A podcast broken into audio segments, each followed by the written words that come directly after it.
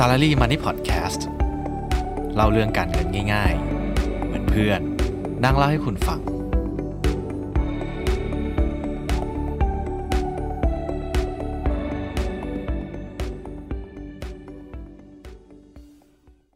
สวัสดีครับ ก่อนจะไปถึงเรื่องที่ผมจะนำมาเล่าในวันนี้เนี่ย ผมขอขอบคุณทุกคนมากนะครับ ที่เข้ามาติดตาม Salary Money Podcast ของผม ถ้าใครชอบผมก็ฝาก subscribe บนช่อง YouTube ด้วยนะครับ ส่วนช่องทางอื่นๆ เนี่ย ผมก็ฝากกดไลค์หรือกด follow ด้วยนะครับ ผมจะได้มีกำลังใจในการทำ episode ต่อ ๆ ไปสำหรับ episode แรกเนี่ย ผมอยากจะหยิบเรื่องพื้นฐานการเงิน หรือการเงิน 101 ในแบบฉบับมนุษย์เงินเดือนนำมาเล่าให้ฟังครับว่า ในมุมมองของผม เราควรจะจัดการเรื่องนี้ยังไง สิ่งที่สำคัญที่สุดเลยนะครับ คือเงินสำรองฉุกเฉิน อาจจะมีสัก 3-6 เดือนเป็นอย่างน้อย หรือ 12 เดือนไปเลย ก็แล้วแต่มุมมองของแต่ละคนครับ อย่างสถานการณ์โควิดในปัจจุบันเนี่ย ถ้าผมลืมตาตื่นนอนขึ้นมา มี notification แจ้งว่า บริษัทมีความจำเป็นต้องลดเงินเดือนของคุณ หรือต้อง lay off คุณออก เงินก้อนนี้เนี่ย ก็จะมีความสำคัญขึ้นมาทันทีเลยครับ เพราะถ้าเราตกงาน โดยที่ไม่มีเงินก้อนนี้เนี่ย มันก็จะเป็นสิ่งที่มนุษย์เงินเดือนอย่างเรา อาจจะเผชิญความเสี่ยง อย่างไม่อาจหลีกเลี่ยงได้เลยนะครับ และเงินก้อนนี้เนี่ยมันก็ควรจะมีการปรับเปลี่ยนไปตามสถานการณ์หรือช่วงอายุด้วยนะครับ เพราะถ้าเราอายุเยอะขึ้น เราก็อาจจะมีค่าใช้จ่ายหรือฟิกคอสเนี่ยมากขึ้น เงินก้อนนี้เนี่ยก็ควรจะมากขึ้นตามไปด้วย อย่างถ้าผมในวัย 27 ปีเนี่ยค่าใช้จ่ายอยู่ที่ประมาณ 10,000 บาทต่อเดือน ผมสำรองไว้สัก 12 เดือน ผมควรจะมีเงินสำรองสัก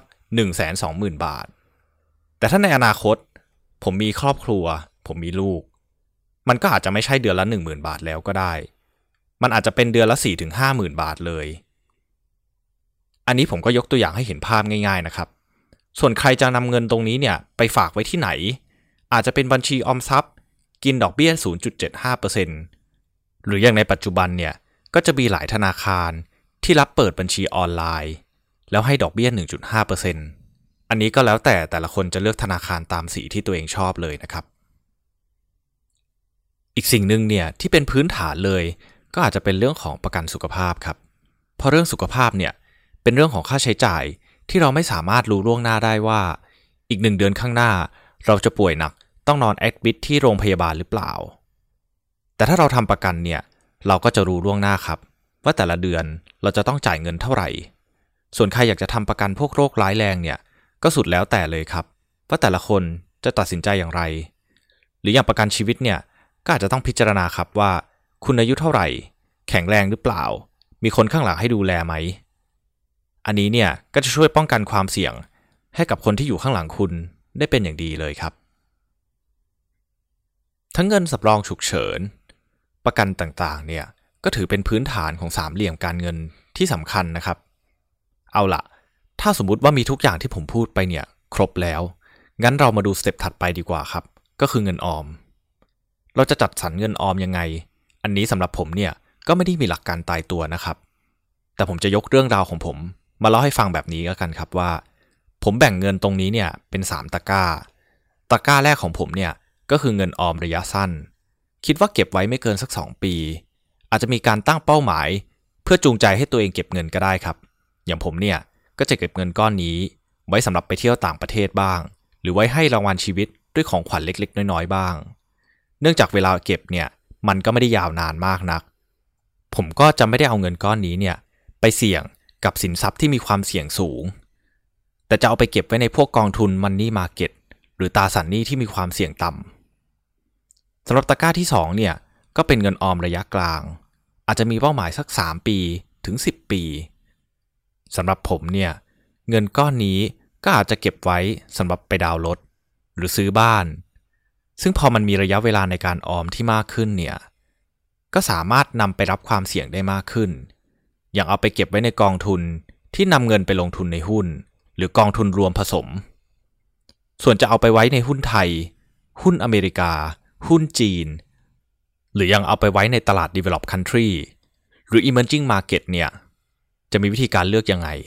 ติดตามได้ใน Salary Money Podcast episode ถัดไป ผมจะนำมาเล่าให้ฟังแน่นอนครับ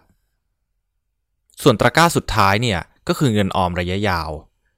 อาจจะเป็นเพื่อการสร้างครอบครัว เลี้ยงลูกหรือการเกษียณ จริงๆ แล้วตรงนี้เนี่ยก็อาจจะมีหลายคนที่ถูกบังคับด้วยการต้องซื้อกองทุน LTF SSF หรือ RMF ไว้ประหยัดภาษีอยู่แล้วนะครับ แต่ผมก็เห็นบางคน ที่สร้าง portfolio แยกออกมาสำหรับการออมเงินระยะยาว อันนี้เนี่ยก็สามารถทำได้เหมือนกันนะครับ ส่วนใครจะจัดสรรว่าน้ำหนักของแต่ละตะกร้าเนี่ยจะเป็นยังไง ผมว่าอันนี้ก็ขึ้นอยู่กับวิจารณญาณของแต่ละคน แล้วก็ไลฟ์สไตล์เลยนะครับ กว่าจะมาถึงจุดนี้เนี่ยหลายคนก็อาจจะมีสิ่งของที่อยากได้ในระหว่างทาง อย่างมือถือหรือแล็ปท็อปจนทำให้ต้องผ่อน 0%เป็นเวลากว่า 10 เดือน จริงๆ ผมก็ทำนะครับ แล้วผมก็คิดว่าไม่ผิดด้วย แต่ที่สำคัญที่สุดเนี่ย ก็คือจะต้องจัดสัดส่วนครับ ว่าเรามีศักยภาพในการผ่อนจ่ายแต่ละเดือนเท่าไหร่ ถ้าไม่เกินตัวเกินไป แล้วก็ไม่เบียดเบียนการใช้ชีวิตในแต่ละวันมากจนเกินไปเนี่ย ผมก็คิดว่าเป็นเรื่องที่เราสามารถทำได้ครับ เอาละครับ ถ้าคุณมีเงินสำรองฉุกเฉิน ประกันต่างๆ แล้วก็เงินออมสามตะกร้า ตามที่ได้จัดสรรอย่างเหมาะสมแล้ว แต่ว่ายังมีเงินเหลืออยู่ จะทำยังไงดีณวันที่ผมอัดพอดแคสต์เนี่ย อัตราดอกเบี้ยเงินฝากออมทรัพย์ อยู่ที่ประมาณ 0.75%แต่ในขณะที่ค่าเฉลี่ยของเงินเฟอ้อในช่วง 10 ปีที่ผ่านมาเนี่ยครับ อยู่ที่ 2-3%ถึงแม้ว่าในช่วงปีนี้เนี่ยอาจจะไม่ถึงในตัวเลขนี้นะครับ แต่ถ้าถามผมว่าอะไรที่จะเป็นคำตอบสำหรับมนุษย์เงินเดือนอย่างเรา คำตอบของผมก็คงจะหนีไม่พ้น การนำเงินไปลงทุนในตลาดหุ้น หรือว่าไม่เอาดีกว่า ตลาดหุ้นอาจจะยากเกินไป การนำเงินไปซื้อกองทุนรวม ให้ผู้จัดการกองทุนที่มีความชำนาญในการวิเคราะห์หุ้นรายตัว ให้เขาเอาเงินของเราเนี่ยไปกระจายความเสี่ยงอย่างเหมาะสม แล้วรอให้เงินของเรา งอกเงยเจริญเติบโต แล้วออกไปใช้ชีวิตอย่างมีความสุขครับ สำหรับในช่องทางพอดแคสต์เนี่ยจริง ๆ แล้วผมอยากจะค่อยๆ เล่าเรื่องการเงินพื้นฐานที่ไม่ได้มีความซับซ้อนมากนัก แล้วก็ค่อยๆ เพิ่มระดับความยาก ไปเป็นการลงทุนในสินทรัพย์อื่นๆ เหมือนการสร้างบ้านครับ บ้านจะแข็งแรงได้ ฐานรากเนี่ยเป็นสิ่งที่สำคัญที่สุด ส่วนเรื่องราวต่างๆ อย่าง วันนี้ตลาดหุ้นเป็นยังไง ขึ้นขนาดนี้เราตกลดแล้วหรือยัง เลือกตั้งสหรัฐจบแล้วจะนำเงินไปลงทุนตรงไหน ผมอาจจะใช้วิธีการอัปโหลดเป็นบทความลงไปบน Facebook Fanpage ยังไงผมก็ฝากติดตาม Salary Money Podcast ได้ในทุกช่องทางเลยนะครับ จะได้ไม่พลาดเรื่องราวการเงินที่สำคัญสำหรับใน episode ถัดไปเนี่ย ผมจะมาเล่าเรื่อง ลงทุนในหุ้นด้วยเงิน 100 บาท ว่าแต่จะเริ่มยังไง แล้วจะง่ายแค่ไหน ต้องรอติดตามครับสำหรับวันนี้ขอบคุณทุกคน ที่ติดตามเรื่องราวการเงินที่ผมนำมาแบ่งปัน สวัสดีครับ